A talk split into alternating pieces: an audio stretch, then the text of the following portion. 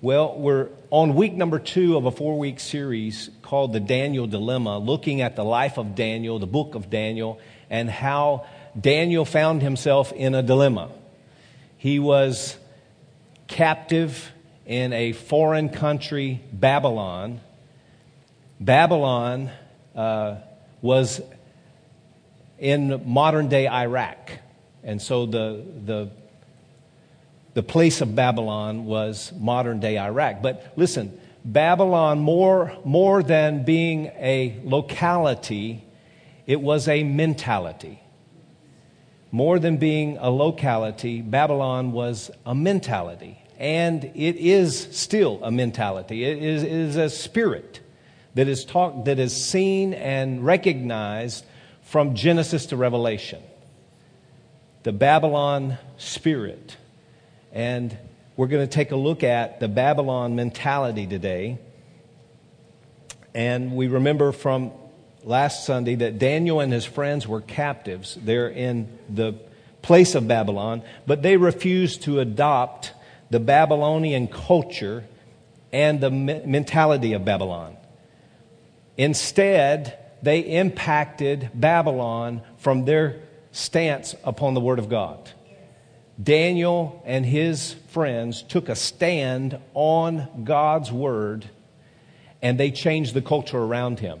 And, and we're seeing that today that, that culture has had an impact on the church rather than the church having an impact on the culture. And so that's where, where, where my heart has been uh, touched, I guess you could say, for the need for the church to stand up firm, but also to understand that we need to love the world at the same time. Last, last week we talked about grace and truth and how there needs to be a balance. You know, sometimes we can get unbalanced. If we're unbalanced on the truth, the truth can be mean, right? The truth without grace can be mean. But grace without truth can be meaningless. And so we can't go overboard on grace and say, well, you know, it just really doesn't matter, or we need to kind of tone the Word of God down for this generation because a lot of things that the Word talks about just doesn't go over with this culture and with this generation, and that's absolutely uh, not right. So we're looking at how to impact again, this culture that we're living in and this day that we're living in, in 2018, with the eternal truth of God's Word.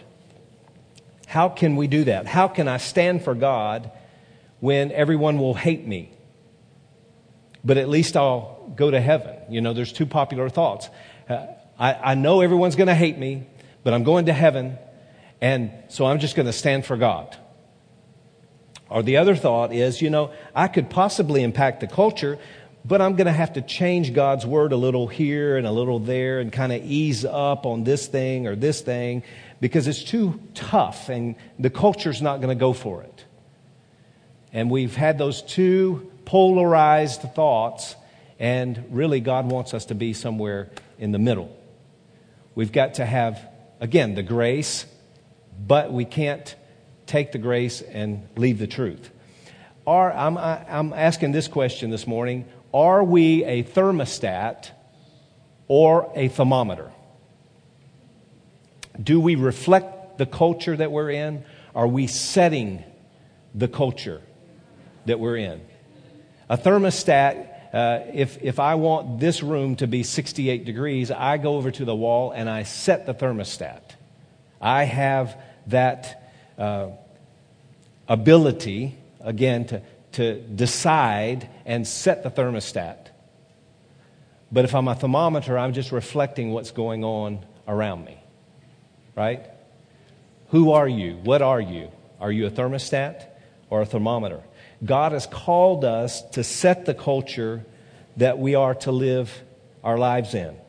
Uh, there in John 17, Jesus prayed this prayer right before he went to the cross. Verse 15 of John 17, he said, My prayer is not, he's praying to his Father. My prayer is not that you would take them out of the world, but that you would protect them from the evil one. They are not of the world, even as I am not of it. So Jesus is drawing this distinction between his disciples and those that are in the world. And if we follow Christ and we're Christ followers and we're his disciples, we'll act like him. He, Jesus did not want to be taking, to, at no time did Jesus pray, Lord, take me out of this mess. Right? He went through to the very end, endured the cross because of the joy that was set before him, and affected culture the whole time that he was alive on the earth. And so he expects us to be preserved like he prayed. Don't take them out of the world, but protect them from the evil one because we need to be a light that shines in front of men. And uh, here's another scripture let your light so shine in front of men that they see your good works and they'll want to glorify your God in heaven. You know, we're called to be salt and light. And salt does no good if, if it's up in the cabinet. You have to use it, right? You have to get it out. But the way that we live sometimes in our churches is that we, we want to come in. This is a safe haven, a sanctuary. And so we're comfortable in here. And when we come in and we start talking about the week that we've had and about the people that we are challenged with on our jobs, it, we can all agree, and it's so hard outside, and we're, we're so glad that we can come in together, and I just can't wait to come to church again. But really, God wants to f- fill us up so He can send us out. And what He gives us in here is not for in here, it's for out there. Salt and light accomplish their purpose when they're being used, right? How many scriptures do we have about the light and hiding up on a, a bushel? It does no good to hide your light, it has to shine. Right? So it can be better and brighter. Us being salt and light makes life better and brighter. So, this challenge how do we live in it and not become a part of it? How do we live in the world and not become a part of the world? And we have to admit sometimes that we, we get a fort mentality. Lord, get me out of here. You know? Just preserve me until Jesus comes or I go, whichever happens first. But we're, today we're going to expose this mentality, or I like to think of it as the root of the cause, the cause root of the culture that we see around us today and what, what the Bible calls and what we're calling Babylon. What is Babylon? Look at Genesis chapter 11 and verse 4. What is Babylon? It was a, it was a place, the, the Tower of Babel. If you go back to Genesis and you look at uh, Genesis 11 and, and how the people there on earth decided that they were going to build a tower that would tower above God. That sounds exactly like uh, what we read about the enemy and how the enemy said, I will set my throne above God's throne. And so the people of Babel built this tower called the Tower of Babel. And here's what they said. In verse 4, Genesis 11, they said, Come and let us build ourselves a city with a tower that reaches to the heavens so that we may make a name for ourselves. These people were in one accord, in unity, doing the same thing for the same purpose to make a name for themselves. They were out for recognition, they wanted to be recognized. And this is where the mentality comes from this Babylon mentality. Genesis 11, verse 9 says, it's there in your notes. That is why it was called Babel, because there the Lord confused the language of the whole world. And so wherever you see confusion, you see the spirit of Babylon. The spirit of Babylon is identified by people who are trying to exalt themselves, and there's, there's confusion. They're confused uh, who they are and where they belong, and so they're trying to identify themselves and make themselves great. That is this Babylon mentality that fights against God part of God says, you know, hey, I am that I am, and I created you. And so I am the creator. You're not the creator. And so that, this is where the confusion comes. When people try to put themselves up to that place where God is and they don't understand that they are s- subject to God. Revelation 17:5 also there in your notes. We can see this spirit of Babylon, the mentality of Babylon all the way through the Bible even into Revelation. The name that's written on her forehead was a mystery. Babylon the great, the mother of prostitutes and of the abominations of the earth. And so, if Babylon was operating back in Genesis when God created the earth and will be operating in Revelation, surely it's operating on the earth today. We can identify it. It's, it's identified by selfishness. Look at Isaiah chapter 47, verses 8 through 10. Now then, listen, you lover of pleasure, lounging in your security and saying to yourself, I am, and there's none besides me. I will never be a widow or suffer the loss of children. Both of these will overtake you in a moment and on a single day loss of children and widowhood. They will come upon you in full measure, in spite of your many sorceries and all your potent spells. You have trusted in your wickedness and have said, No one sees me. Your wisdom and knowledge mislead you when you say to yourself, I am, and there is none besides me. See, this Babylon mentality is, is it has a motto. This motto is I am. I am, and there is none besides me. And so I'm going to regress just a minute and kind of pick on social media. Social media elevates self. Social media. I'm talking Facebook, Twitter, all of that. Look at me. There's none besides me. I'm going to take my picture, and there's none in the picture but me. We live in a selfie culture that wants to promote self above everything else. And so this is part of that Babylon mentality, and many Christians fall for that uh, because they, number one, don't recognize this is against God. But uh, we conform to the world in ways we don't even realize. We don't even realize it. Uh, th- this Babylon, the mode of Babylon, elevates self. That's one of your blanks there. It elevates self to elevate yourself is adopting this spirit of Babylon, Babylon or this Babylon mentality. Self adoration, self adoring, adoring oneself. Adoring oneself. Look at me. Aren't I great? It's getting really quiet in here. How about self building? Self building. I have to build my platform. I have to do this. I will make myself a great name.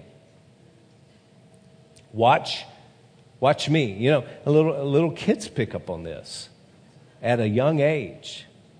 Watch what I can do. Mom, watch. I can ride my bike with no hands.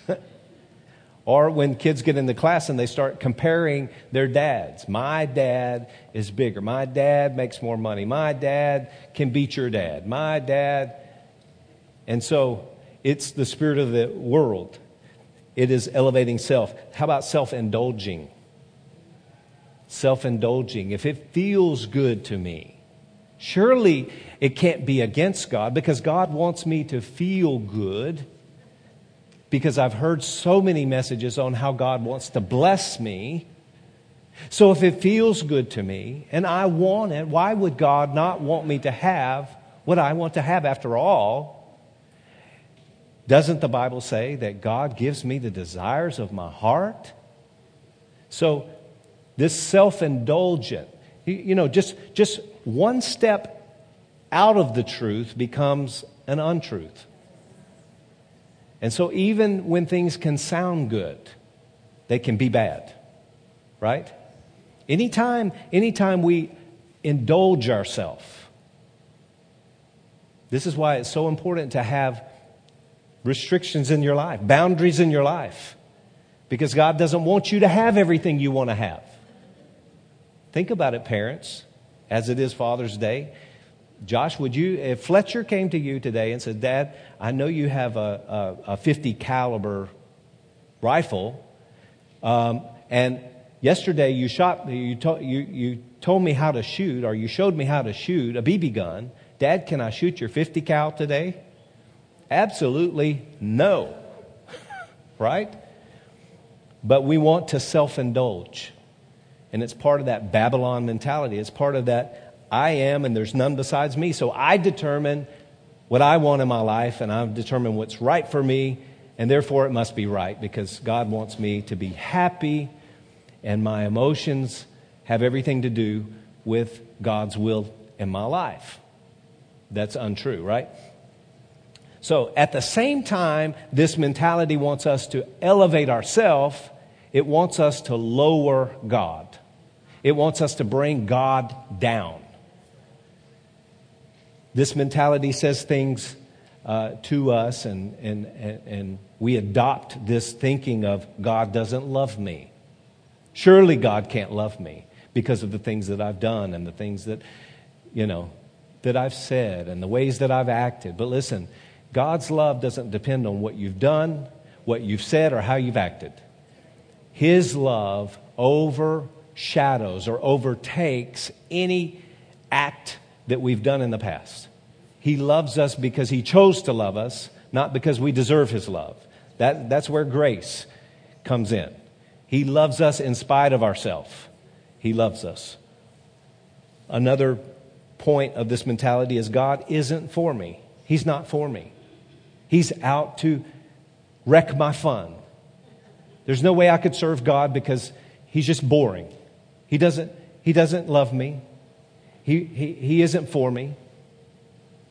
And, you know, he's got so many things. It's so hard to serve God because there's so many things that I can't do.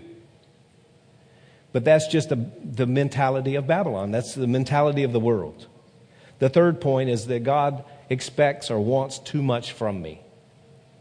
God wants too much from me. You know, when, when God set up and established His Word, He didn't take a vote. he didn't have a, uh, debate with man and say, okay, where, where do you think you can fit in here? How much of this do you think you can fulfill? So God is not asking too much of us. Sometimes we think that He is de- demanding or desiring too much from us, when actually that's, that's part of that Babylon, Babylon mentality. If you look in Daniel chapter 4, Nebuchadnezzar was was eaten up with himself to the place where he went crazy. Again, one of the indications of, of the Babylon mentality or the Babylon spirit is confusion. And confusion, if confusion is not resolved, it leads to mental illness, which leads to death, right?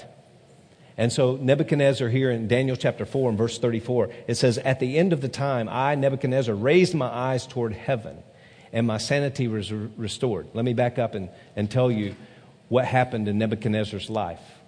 He became so deceived that he ended up for years in the pasture eating grass as a, as a cow and his nails grew out so long that he was he turned into an animal.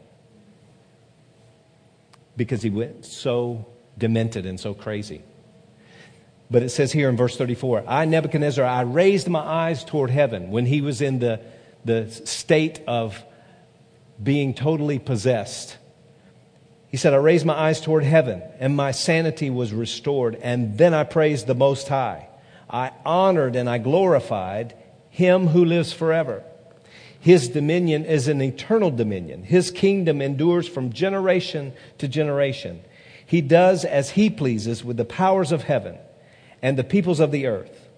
No one can hold back his hand or say to him, What have you done? At the same time, that my sanity was restored, my honor and splendor were re- return to me for the glory of my kingdom. My advisors and nobles sought me out, and I was restored to my throne and became even greater than before. Now I, Nebuchadnezzar, praise and exalt and glorify the King of heaven, because everything he does is right, and all of his ways are just, and those who walk in pride he is able to humble. so, the end of Nebuchadnezzar's life, he realized that he wasn't in charge but he recognized who was in charge. And his sanity was restored. So, where there was confusion, sanity can be restored. Right? You can break free from this Babylon mentality. You can break free from the way that the world thinks. Here's how, here's how we do it by these three I wills. These three I wills will help you to break free from Babylon mentality. Number one, I will acknowledge God. I will acknowledge God. 1 Corinthians 4 7 from the Living Bible says, What are you so puffed up about? What do you have that God hasn't given you? And if all you have is from God, why act as though you've accomplished something on your own? We have to recognize that without God, you can't even take a breath. He created your lungs. He created your body to operate the, the way that it does. And, and, and without His design and without His Spirit giving life to people on the earth today, we would all be dead. So we have to acknowledge God. This is how we break free from the world's mentality. This is how, how, how we can make an impact on culture is number one, to acknowledge God. Number, number two, to exalt God. I will exalt God. Psalm 145 1 says, I will exalt you, my God the King. I will praise your name forever and ever. We've got to get excited about exalting God. You know, people in the world get excited about exalting a lot of things. Right now, it is uh, the World Cup, right? although the USA is not in the World Cup, but when was the USA in the World Cup? How about uh, four years ago? Okay. How about Major League Baseball? How about football? Uh, football, listen, when, when co- college football starts, there are some, there's some exaltation going on. People get excited about college football and, and become fanatics, right? and go all out to exalt football. But then when we come into church, we've, we've got to be quiet. No, we can't be fanatics. We can, you can, uh, we, we, can, we can praise a team that doesn't even know your name before we praise God who gave us the very life we're living. So we have to exalt God. We have to acknowledge God. We have to exalt God. And number three, we humble ourselves. I will humble myself. I will humble myself. James 4:10 says, "Humble yourselves before the Lord, and he will lift you up." The way up is down. The way up is down. The Lord teaches us how to go low. If we look at the life of Jesus and how he impacted his culture, he went low. One of, the, one of the last things that he did was he cared so much about people that he called his team around him. And he spoke words to prepare them, but he showed them how much he loved them. It wasn't all about him. Even though he was about, and he understood that he was about to go through the pain and suffering of not only physical death, but taking sin, the weight of the sin of the world on his back, in his person. He understood what, where he was going and what it was going to cost him. But yet he didn't make it all about himself. He made it about those people, those that were closest to him, his team that were there at that Last Supper. He took his towel, wrapped it around himself, and washed their feet and loved them and taught them. He said, What I've done here, washing your feet, now you do to one another. He not only said, I love you, but he showed them. He humbled himself. So not only do we acknowledge God, not only do we exalt God, but when we humble ourselves before God, we break free from this mentality of the world that always seeks to exalt itself before everyone else. Babylon always says, I'm more important. Jesus said, You're more important. Babylon says, Look what I can do. Look at my picture. Look at my name. Aren't I great? Jesus said, The least of these in the kingdom will be the greatest. You know, those that followed Jesus said, hey, two of the brothers didn't want to ask Jesus, so they said, Hey, mom, talk, talk, to, talk to the captain of the team and ask them who's going to be sitting on, on his right hand. So mom asked the question. And the boys asked their mom to talk to Jesus. So she said, Okay, in your kingdom, who's going to be seated at your right hand? Jesus said, No, that's, that's not for me to, to give. The least in the kingdom is the greatest. And so, humbling going low, being willing to love people before you love yourself, and do for others before you ask others to do for you, is the way to break the spirit of the age, this, this Babylon mentality that we're living in, guys. We're living. Have you noticed the anger level has gone up? The hate level has gone up. Anytime you go for, I mean, it, it, you recognize it in the drive through at Chick fil A. I mean, you've got for Chick fil A and McDonald's and all to serve you better. Now they have not only one drive through, but there's two and three lanes. So you order your food, and, you know, I've been beside someone that's just revving their gas. Boom, boom, boom, boom, boom. After they order, it's almost like they're racing to get into the funnel to see who could be first. It's not enough that we have fast food. We've got to race to get to the window first.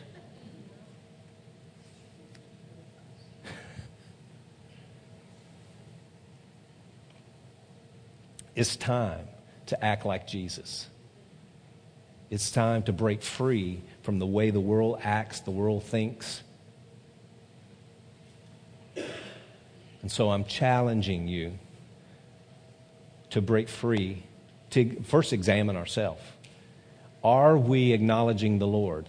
Are we exalting Him in our life? And are we living a humble life where we're loving others and serving others? Recognizing that others are valuable. Do we see people as valuable and precious? Let's pray. Heavenly Father, thank you